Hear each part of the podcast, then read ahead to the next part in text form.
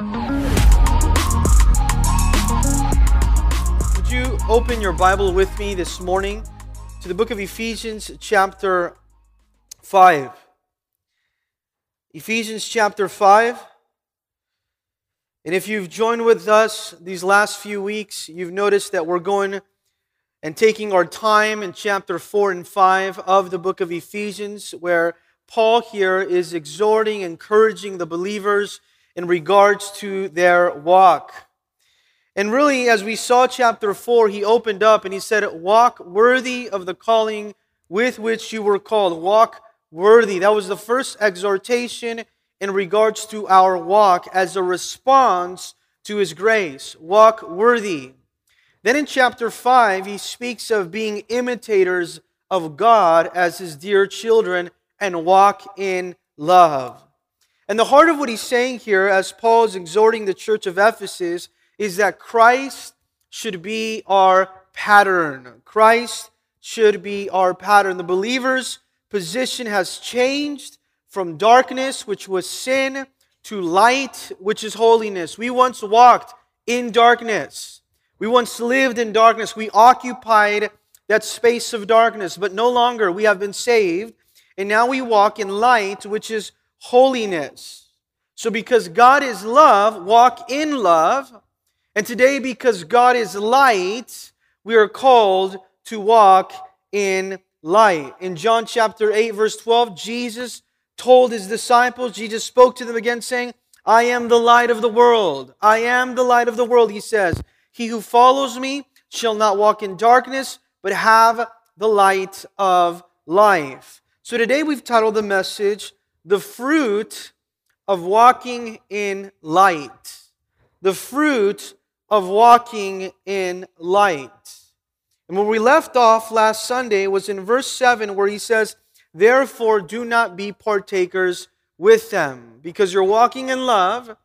You're no longer are living in sin and these sins of fornication and uncleanness and of filthiness. These no longer should have a place in your life. And he ends with this Therefore, do not be partakers with him. Don't live like that. God's called you out of that. Don't participate. Don't be involved. Don't associate. Don't partner yourself with these sins the sins of your past. Just think about it like this if you're still watching the same things you were watching when God called you out of darkness, then you're still partaking. If you're still talking the same way or a part of those conversations, then you are partaking. If you're still touching those things that God freed you from, then you are still partaking. So, here in chapter 5, beginning in verse 8, he's going to exhort us to walk in light. And he exhorts in three different ways. He says, walk in light, number one.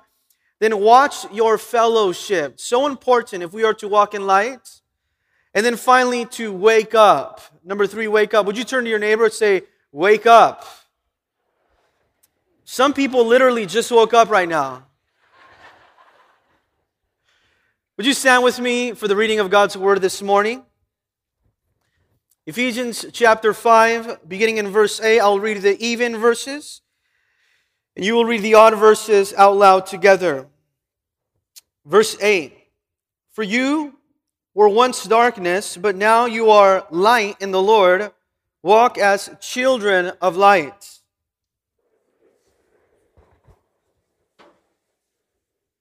Finding out what is acceptable to the Lord.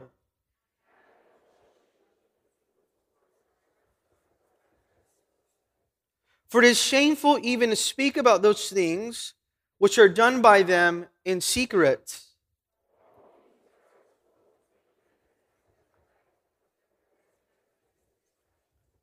Therefore, he says, Awake, you who sleep, arise from the dead, and Christ will give you light. Let's pray. Lord, as we come before your word today, we come, Lord, in in reverence and fear. We ask, Lord, that today, Lord, we would leave the darkness behind. That you would speak to us, that your Spirit would free us from a life of darkness. That you would expose, that you would reveal, that you would make manifest as we hold your word today. And Lord, we trust it as the authority in our lives.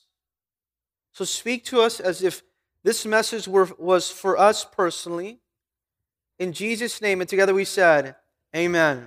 You may be seated. Here in the first section of the text that we're going to read, as he exhorts to walk in light, Paul is giving a contrast. He's segregating between light and darkness. He's distinguishing now a direct contrast between light and darkness. And he says this For you were once darkness, but now you are light in the Lord, passing from darkness to light. We see the contrast here. And notice as in verse 8, as Paul writes to the church, he doesn't say you once were in darkness. He says you once were darkness. Would you note that in your Bible there? You once were darkness. And what does it describe that? That we were once darkness. It means we once were living in sin. It was a life of darkness or a life here of vanity. Darkness describes the unregenerate life, a person that has not been born again of the Spirit now, that's living a life without God. They're living in darkness. They are darkness. And it describes a life that is void of truth. Darkness means there's no truth there, there's no virtue, there's no intellectual, moral now knowledge. You're living in ignorance. So he says, You once were living void of truth. You once were living in ignorance. You didn't know any better. In fact, once you were living for the vanity of this life, you once were unconverted. And in chapter 4 of Ephesians, Paul says, Because of this, because we were in darkness, we were separated from God. We were living in deception and we were living in disobedience. That was our past. In fact, notice as the contrast that he makes here. But now, verse 8, but now you are children or you are light in the Lord, walk as children of light. How many of us are grateful of that but now that it's the grace of God that has changed our lives? Amen. We were in darkness, but now we're in light. And notice that it describes it we're light in the Lord. He says, but that's not who you are anymore. Before you didn't know the truth, before you were ignorant, before you were lost in bondage to sin and vices addictions, but that's not who you are anymore. In fact, you are light in the Lord. He's making a distinction, a distinction here, a separation. Now, when you read this, I want you to look at this and notice that he says light, and then he says darkness. He doesn't say light, gray, and then darkness. And oftentimes in our life, we think, you know, we were in darkness, but now we're in gray. You know what gray is? It signifies areas of compromise in our lives that we should make no room for. The Christian is not called to live in gray areas. You are called to live in light in the Lord. There is no room for compromise in our lives. Where we say, well, I'm take a little bit of that darkness that I used to live in, and I'm going to bring it into the light, and I think that I can have that and light at the same time. No. He says, Now you are called to be light in the Lord. Therefore, verse 8, walk as children of light. Because you've come to Christ now. Because you've received Jesus and you have been saved by the blood of, of the Lamb. Now you are to walk or to live as children of light. We are to change our walk to correspond to our position. You are to change your life now, that it would match you to be consistent now to your position, and that you would live in light. Light in the Bible is a symbol. It's a symbol of two things. It refers to two things. If you like taking notes, write this down. Light in the Bible always refers to number one, truth. And light in the Bible also refers to holiness. So now you are to walk in truth and you are to walk in holiness. This should affect your life when it comes to truth and when it comes to obedience. What does truth do for us when it refers to light? Truth, when it refers to light, it gives us direction. As we look to God's word today, and you have it there in your hand, the truth of God's word is giving you the direction. In Psalms 119, The psalmist David would say this Psalms 119, 105. Your word is a lamp to my feet and a light to my path. Your truth, your word, is a lamp to my feet. It is the truth now that gives me, sheds light for my path. We are to walk in the truth, in the light of God's word. But also, light is referred to as holiness. That we are to walk in holiness. What does holiness do for us? It, it now refers us to the right fellowship. John said this in 1 John chapter 1 verse 5. This is the message we have heard from him and declared to you. This is God's message. We're giving it to you that God is light. And in him there is no darkness at all. In God there is no darkness at all. If we say we have fellowship with him and we walk in darkness, we lie and we don't practice the truth. If you say that you're walking with God, that you know God, that you're fellowship with God, but you're walking in darkness, you're lying. Don't fool yourself. You can't say that you're walking with the Lord as you come to church on Sunday and declare that, profess that with your lips on Sunday, but you possess something else with your life on Monday. And this is exactly what he's saying. You're living in darkness, you're lying, and you're inconsistent. But if we say that we walk in light as he is in the light, we have fellowship with one another, and the blood of Jesus cleanses us from all of our sin. What does it mean to walk in light? It means that we, as his children, are to resemble or to reflect the character and the nature of God in our lives. We can't say we know God, we're walking with God, but living like the world. Still accepting those things that God delivered us from, those vices and those addictions. In fact, when he says here to walk or to live in light as his children, it means to live before the eyes of God, hiding nothing. That's what it means to walk in light. That you're living before the eyes of God, not before the eyes of man only, but before the eyes of God, hiding nothing. Today, it's very easy in the world that we live in to hide things from people. You can hide things from a family member, your spouse, a relative, a friend, your coworkers, even the church. You can hide things from other people because people can't see your heart. They can't see your mind. But I want you to know something this morning. All things are naked before God. They're all naked before God.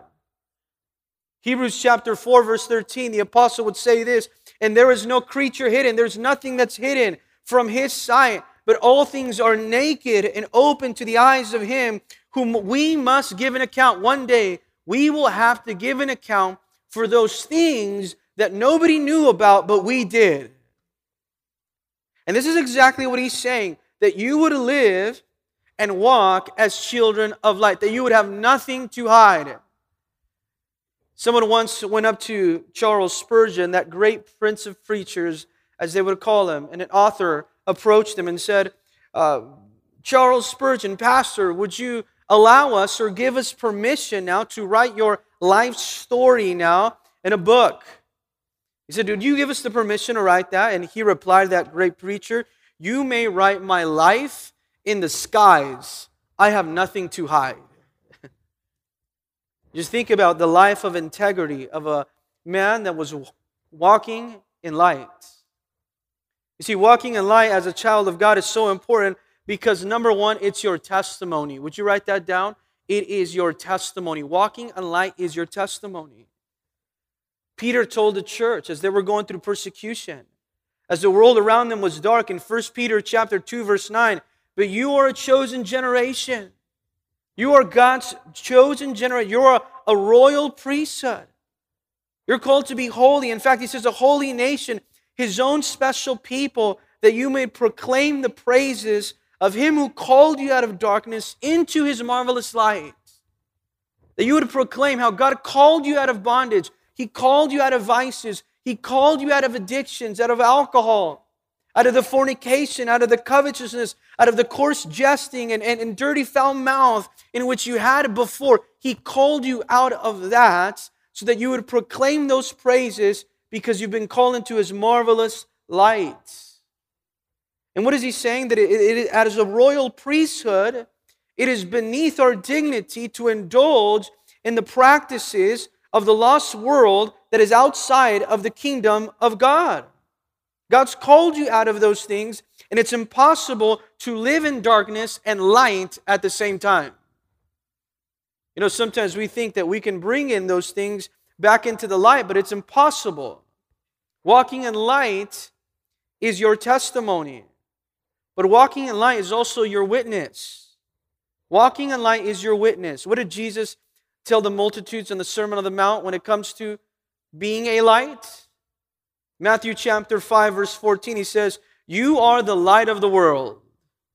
You are the light of the world. A city that's set on a hill cannot be hidden. You can't hide that type of light. Nor do they light a lamp and put it under a basket, but on a lampstand, and it gives light to all that are in the house. Let your light so shine before men that they may see your good works and glorify your Father who is in heaven. You are the light of the world now. Why? Because we are reflecting God's light in our daily lives. What does that mean? That your nature, your character, the way that you walk, the way that you live is a reflection now of the character of God. And with our light, we're helping other people find their way to Jesus. That's why you are the light of the world. Because your calling, your witness, your light is to help other people find their way to Jesus. When we shine our light, it's not so that people can look at us. It's not so that we can get attention. Everybody wants to get attention today. We live in a social media world and culture that it's all about setting an image for people to look at and to admire. He's not speaking of that. He's speaking of the image of the inside. He's saying, You are the light of the world, not so that people can say, Well, look at me, look what I'm doing, look at me. No, it's so that you as the light can say, Look at him, look at Jesus. And that's exactly what he's saying. You are the light of the world, it's your witness. But walking in light is also your new nature. Notice how there in verse 8 it says, as children of light. You are the child of light now. And Paul tells the Philippians the same thing when he says to walk in unity, to walk in harmony, to walk in holiness. Philippians chapter 2:15 he says that you may become blameless harmless children of God without fault, that you would be innocent in the, the midst of a crooked and perverse generation among whom you shine as lights in this world. You see that you are called now in your new nature as a child of light now to display or to reflect now a blameless life that only points people to Jesus. As children of light, as we look at verse 8, it's important that we display the light, but that we would understand what is the characteristics of light. This is why in verse 9 he's going to describe the fruit or the characteristics of walking in light. First, he gives us a contrast between light and darkness. But now, this is the characteristic in verse 9 the fruit of walking in light. Notice it says this For the fruit of the Spirit is in all goodness righteousness, and truth. That's the fruit of the Spirit. Here he's referring to the fruit of walking in light. This is the mark of walking in light as the Holy Spirit is working in your life now. The fruit by where the believers are distinguished from the unbelievers now who are walking in darkness is number one here in all goodness.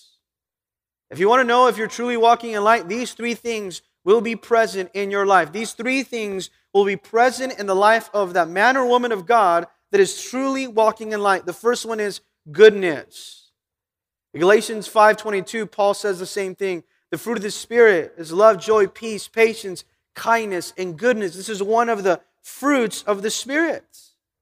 And goodness there as we define it means love in action. Would you write that down? Love in action. Or it means kindness in action. Goodness speaks of a generosity. If you're walking in light, you're going to be a person that is willing to serve other people, that is willing to sacrifice, that is willing to be generous with other people with acts of kindness or of love. It's the act of goodness now is the natural result of walking in light. Goodness means to be God like. It is God's nature that He is loving, that He is kind, that He is generous. So, the fruit of walking in light, number one, is before other people in your goodness. But secondly, notice it describes the fruit of walking in light is also righteousness. And this speaks of your character, the rightness of character before God. That God sees our character. The fruit of walking in light is the rightness of character before God and the rightness of actions before man. So, first, it's goodness, and then it's righteousness. Write this down next to that word righteousness obedience. If you're walking in light, your life is going to be a life of obedience, a life of holiness, where you're abstaining from every form of evil. Paul tells the church of Thessalonica, abstain from that. Don't touch that anymore. Don't look at that anymore. Don't taste that anymore. Don't participate that anymore. Abstain from those things. If you're walking in light, there's goodness, there's holiness, there's obedience, but finally, number three, there's also truth. And what does truth mean here? It means that, that both goodness and righteousness, according to God's word and God's will, which is truth. It speaks of honesty. Or here, truth, we can define it also as integrity or sincerity, where there is no room in your life for hypocrisy. No duplicity that you are one thing to a group of people and then a different thing to a different set of people. It says that there would be integrity, that there would be trustworthiness. You see how important he's describing here the characteristics of light? The characteristics of light are known in goodness. The true evidence in the fruit that you're walking in light, it's in obedience, in holiness. But also, it's in truth before self in integrity. What is it that God desires? The psalmist in Psalms 51, verse 6, there where David repented before the Lord after committing adultery and then murder. He wrote in Psalms 51, verse 6 Behold, you desire truth, God. You desire truth in the inward parts, not in the outward part only, but the inward part, you desire integrity, and in the hidden part where no one can see. That's what it means to walk in light. Where no one can see, there is truth. It's been said before the most important part of your life is the part that only God sees. Is the part that only God sees. And the psalmist would say that, Behold, you desire truth. So the light of Christ in us produces these three things that give evidence to what is good, what is right, and what is true. And when your life is living and when you're walking in light, notice what's going to happen. Verse 10 finding out what is acceptable to the Lord. You're going to carefully determine. That's what that means.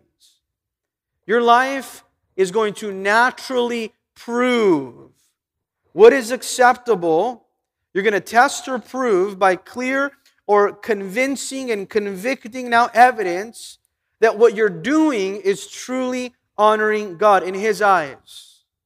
This is why in verse 10, finding out what is acceptable to who? To the Lord in His eyes. You think when we read that verse and you look at that word acceptable, it's so oftentimes that in this world we want to be accepted before people.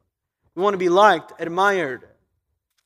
And at the cost of wanting to be accepted by the world, we start to accept the things of the world. And here he's saying, when you're truly walking in light, you're going to find out what's acceptable to the Lord, not to man, not to the world, not to people. You're going to be able to prove it with your life. This verse, it's an invitation for examination. Would you notice that? It's an invitation to examine our lives. Would you find out what truly honors God, what God truly accepts in our lives? That we would be willing to live under the microscope of His light.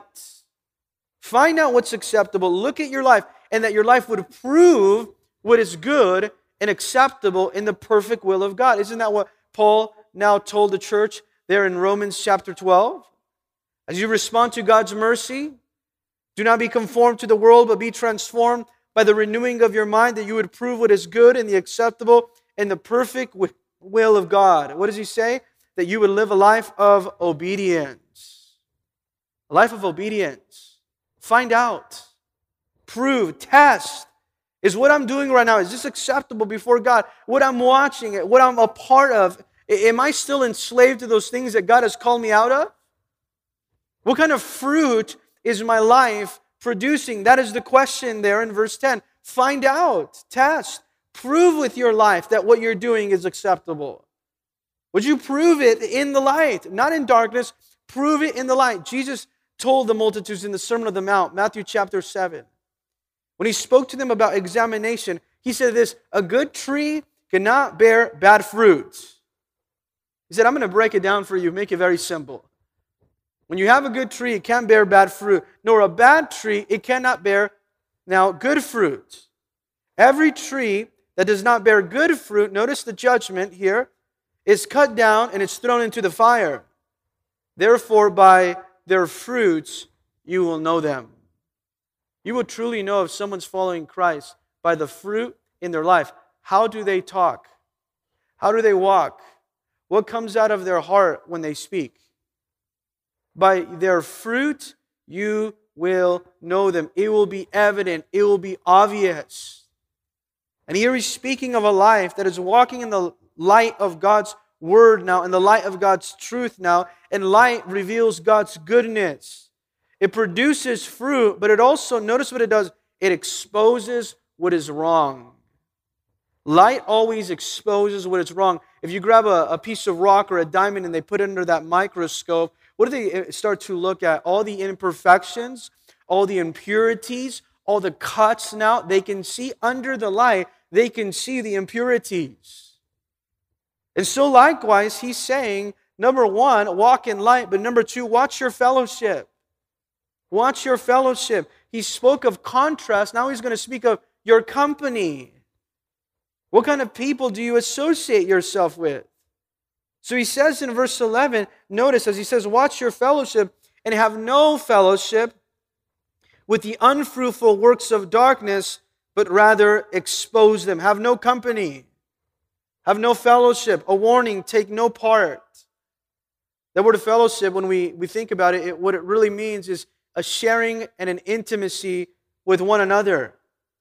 So he's saying avoid sharing or participating or associating yourself with people that still practice the unfruitful works of darkness. Paul's instruction here is plain, it's direct, it's clear. He's saying, don't sin with them. Don't sin with them anymore. That was your old life. You used to go out and used to do those things. Do not sin with them anymore.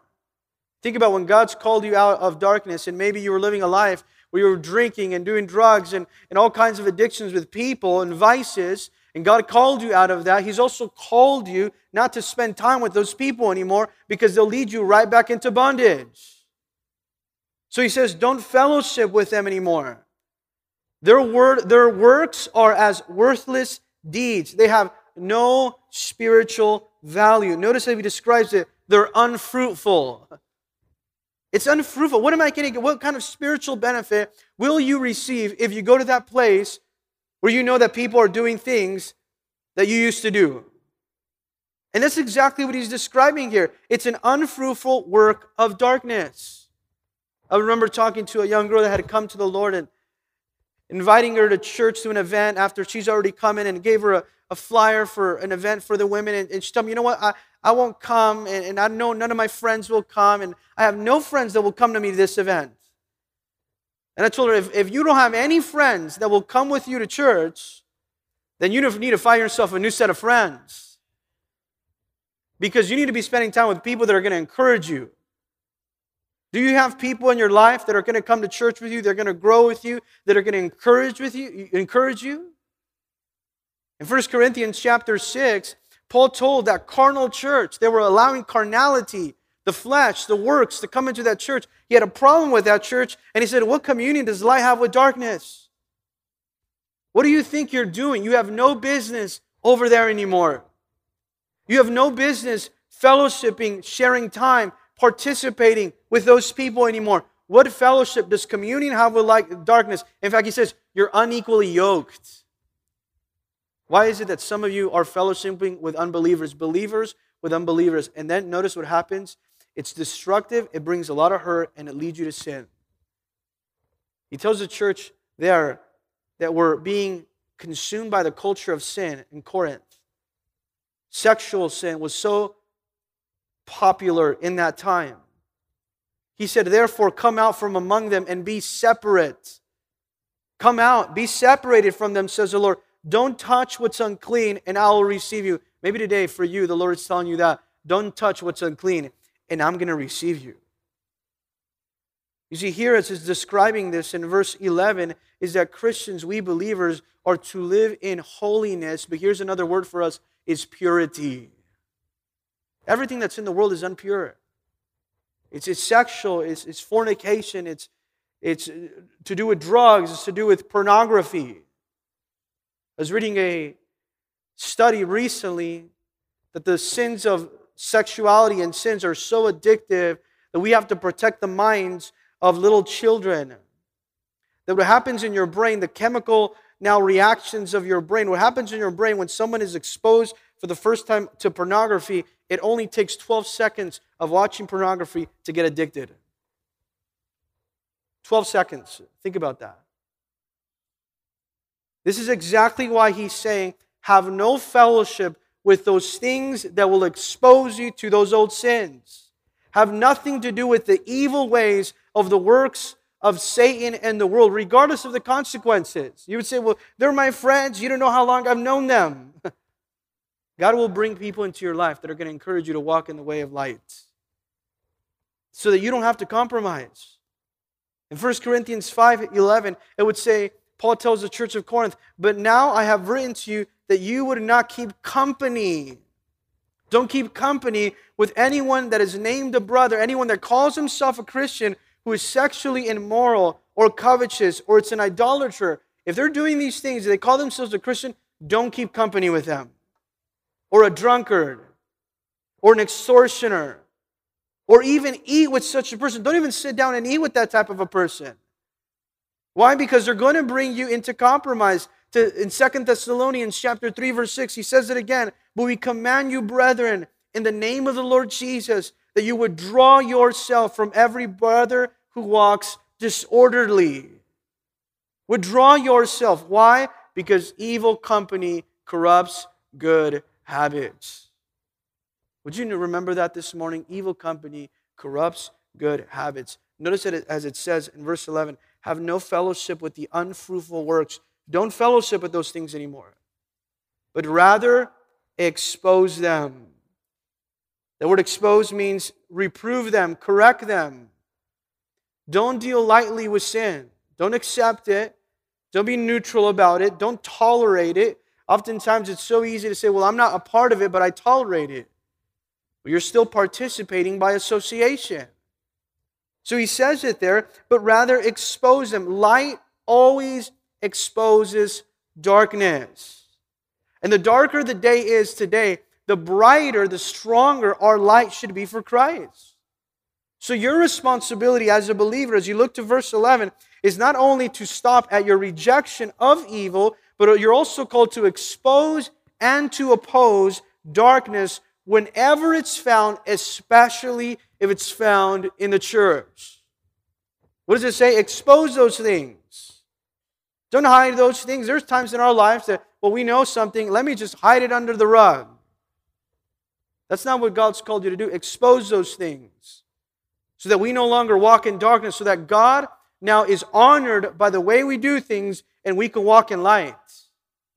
You have nothing to hide in your life that you can't say, you know what, uh, well, I know this, I know that, but uh, you know what, I'm just going to put that to the side. You know what that's called? Compromise. And God's not honored in that. Notice in verse 12, it says, Expose them, for it is shameful even to speak of those things which are done by them in secret. He gives us here a, a caution to be careful. Because this is offensive to spiritual modesty or spiritual purity. It's shameful, it's filthy, and it's ugly. Here it says it. Notice how direct he's being. It's, it's filthy, it's not accepted, it is not to be approved by God or people, it's despicable morally, spiritually now, and we should not speak about it or mention it unless we're going to contradict it or oppose it. It, it, it brings no spiritual benefit. So don't even speak about those things. It's so corruptive, it draws you back into your sin. In fact, there are often times that we're so obsessed with speaking about our past that oftentimes it can corrupt and lead people back into those sins. You don't have to speak about your past. Why don't you speak about what God's doing in your life today and how He saved you, how you're serving Him, and give Him all the glory and praise for that? Because He says there in verse 12, not even to speak about those things. There are times in Christians we become so curious, right? They're the movies that come out of really dark things, the occult, demonic things. He said, Don't go looking for those things. Don't go searching for darkness. Don't spy out the sins of fellow men. There's nothing entertaining about darkness. You say, well, you know what? I like to get the adrenaline or the sensation uh, of something that, that has to do with darkness or demonic spirits. Do not find any type of entertainment in dark things. You know what it does? It opens the door to the devil. It opens the door to the devil. And he says it's a shameful thing to even speak about those things that are done by them in secret. Behind closed doors, the things that happen behind closed doors, it's shameful to even speak about those things. As chi- uh, children of God, you know what we are to do? Seek those things of God. Don't seek darkness. If you seek the devil, you know what's going to happen? You're going to find him. And he, he is much stronger than you are. I want you to know that. But if you seek Jesus Christ and you go to his word and you seek God in his word, then you're going to find freedom, forgiveness, grace, and love in all that take place in the light. Don't go searching for things in darkness. Search for the things, seek out for the things that are from the light. What's from the light? The word of God. Proverbs 6:23. For the commandment is a lamp and the law a light. This is the light. That which you have in your hand right now is the light. It reproves, it brings instruction, it brings us the way of life. Hebrews chapter or 2 Timothy 3 16, Paul tells Timothy this all scripture is given by inspiration of God. It's profitable for doctrine, for reproof, for correction, for instruction in righteousness. These are the things that we should speak about. Not things that are going to bring now a disgrace to our spiritual walk, but those that are going to edify. And notice verse 13 but all things, not some things, all things that are exposed. Again, here, it uses that word exposed. All things that are exposed are made manifest by the light, for whatever makes manifest is light. All things that are exposed. The word exposed means all things that are corrected, all things that are reproved, all things that are discovered. Well, how are they discovered? They're made manifest by the light. They are revealed, they're convicted by the Spirit when the light is present. All type of evil intention, all type of evil motivation, all these things will be exposed when the light shines on them. Why? Because light refuses to coexist with darkness now. And what is the light that we should be reflecting? The very nature of God so that other people are transformed by the illumination of our words and our actions now. And that we make sin appear as sinful. You know what happens oftentimes? That we are tolerant of sin, and sin no longer appears as something that's sinful. So here he says, expose those things. And what is it? What is it that's going to expose those things? The light, the holiness, the integrity in our life. If there's there's darkness taking place around us, we shouldn't accept it or pretend like it's not there. Bring it to the surface and deal with it. Make sure nothing is hidden. Bring it to the surface and deal with it. Notice in verse 13, what does it say? For whatever makes manifest is light. Light makes everything visible. Stop hiding things. Stop thinking you can hide things. Because here in verse 13, it, it, it, really clearly tells us you won't get away with it. You won't get away with it. The light and the truth that, that exposes the true character of things is found in God's Word. It exposes the secret sins that are even taking place in our lives.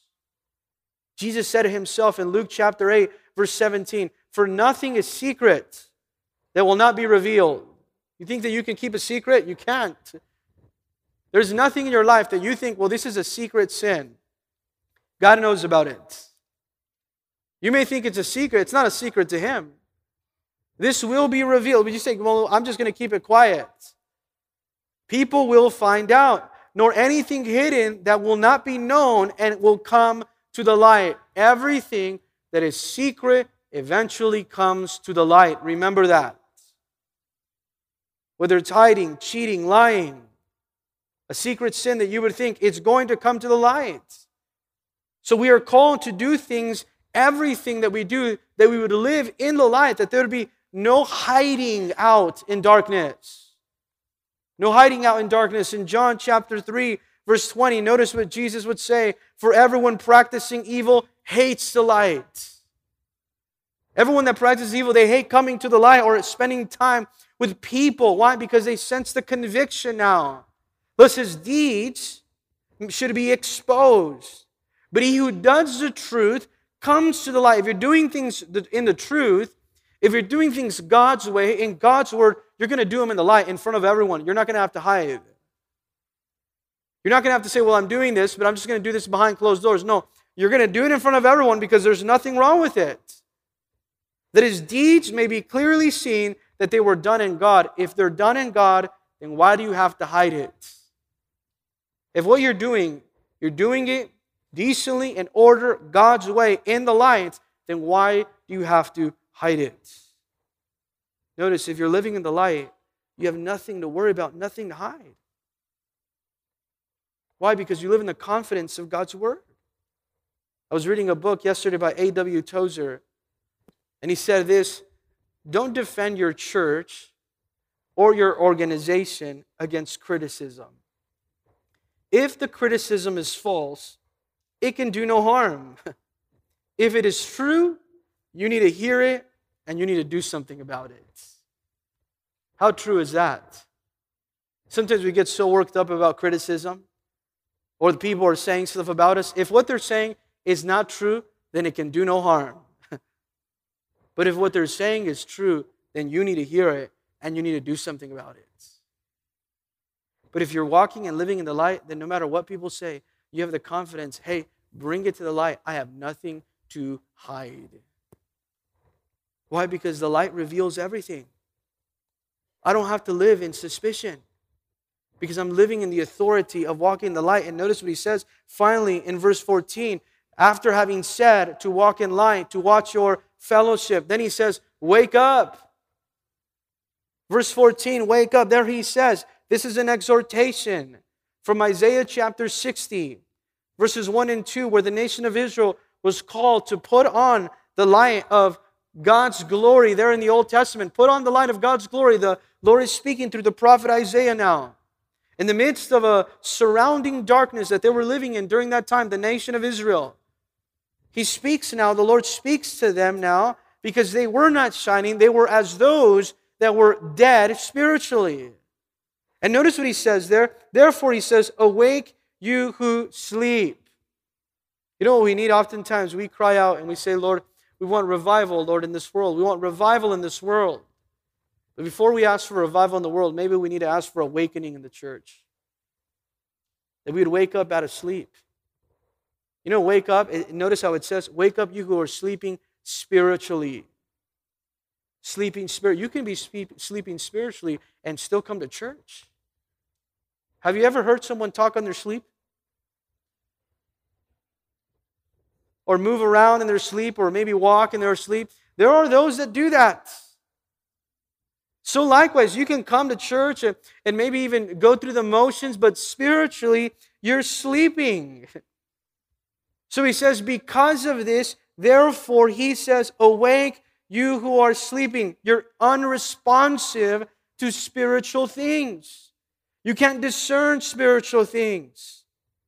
It's hardly discernible now that, that you are saved from those that are unsaved. Notice what he, how he describes it arise from the dead. Awake and arise. You know what he's saying? Awake and arise.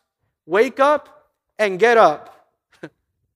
Write that down this morning. Wake up and get up to spiritual things.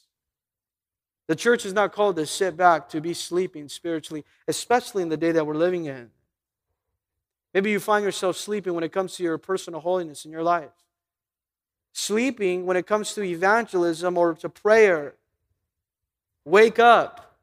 As we look at the world, the wars, the pestilences, the things that determine that we are living in the last days, notice we are living in a time where we truly need to wake up. In fact, what is it going to take for you to wake up? What else is going to take for the church to wake up?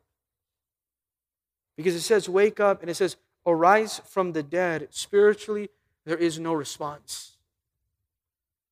Spiritually, there's no response. When it comes to prayer, no response. When it comes to the Holy Spirit moving, no response. When it comes to now fellowship, eh, fellowshipping in the light or holiness or exposing darkness, there's no response. Here he's saying, Wake up. You can't even tell that what you're doing is wrong because you're spiritually sleeping.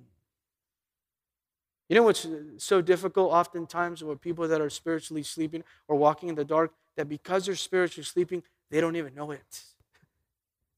They can't see it. Why? Because sin always clouds your vision in the dark. That's what we have to say. You know what? Whatever is taking place in the dark, I don't want to be a part of it because only sinful things take place there. Come out in the light. Let's do everything in the light where everything honors the Lord. And notice what it says and Christ will give you light. He will be your light, He will be your salvation. So, for the believer and for the unbeliever alike, this verse is encouraging us to be transformed from darkness to light, to ch- uh, children of God's holy light. That we would go from those graveyards of darkness in the past to walking in the light of salvation.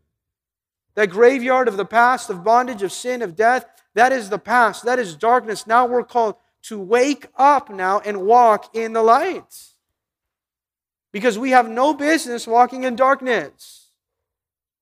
In fact, in Psalms 27, verse 1, the psalmist would say this when it comes to God being our light, our salvation, that He's going to give us light. He says, The Lord is my light and my salvation. If you're walking a light today, you can say the same thing. People may say things about you, they may criticize you. They may turn their back on you. They may threaten you and oppose you. But you can say this I'm walking in the light. The Lord is my light and my salvation. Whom shall I fear? I'm going to fear no one because I fear God only.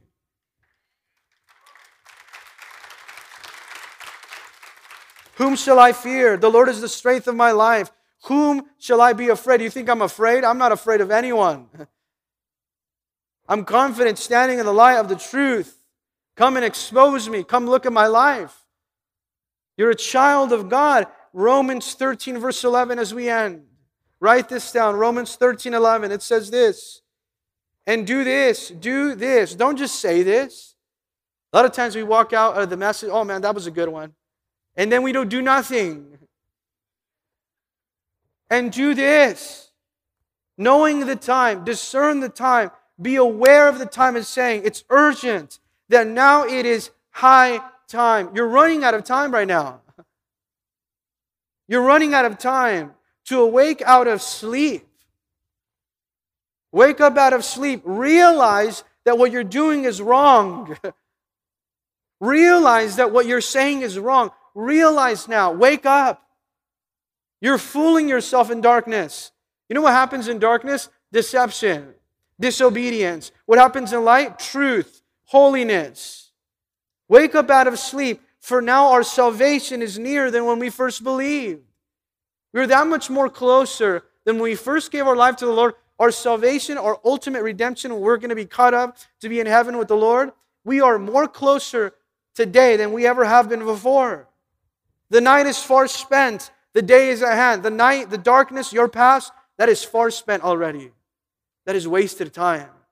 But the day what is before you is at hand. Therefore, cast off. Today, many of us need to cast off the works of darkness and let us put on, cast off and put on the armor of light. Let us walk properly as in the day, not in revilery, not in divisions, not in drunkenness. Notice what it describes not in lewdness, not in sexual sin. Not in lust, not in strife or in envy or divisions, but put on the Lord Jesus Christ and make no provision or opportunity for the flesh to fulfill its lusts. Make no opportunity for the flesh to fulfill its love. So if you're walking in lust, now you're called to walk in love. If you're walking in darkness, now you're called to walk in light. And I want you to know something. You may think it's a secret that nobody knows, but God knows it. And if He knows, then we need to repent from it so that we can go back to walking in light and not have to walk in darkness. Notice what it says in 1 John you're lying and you don't practice the truth. Today, if we want to honor the Lord, we have to say, Lord, we're coming before you asking that you would remove these works of darkness from our life because we want to put on the armor of light. And only in order to walk in light, you have to be wearing the armor of light.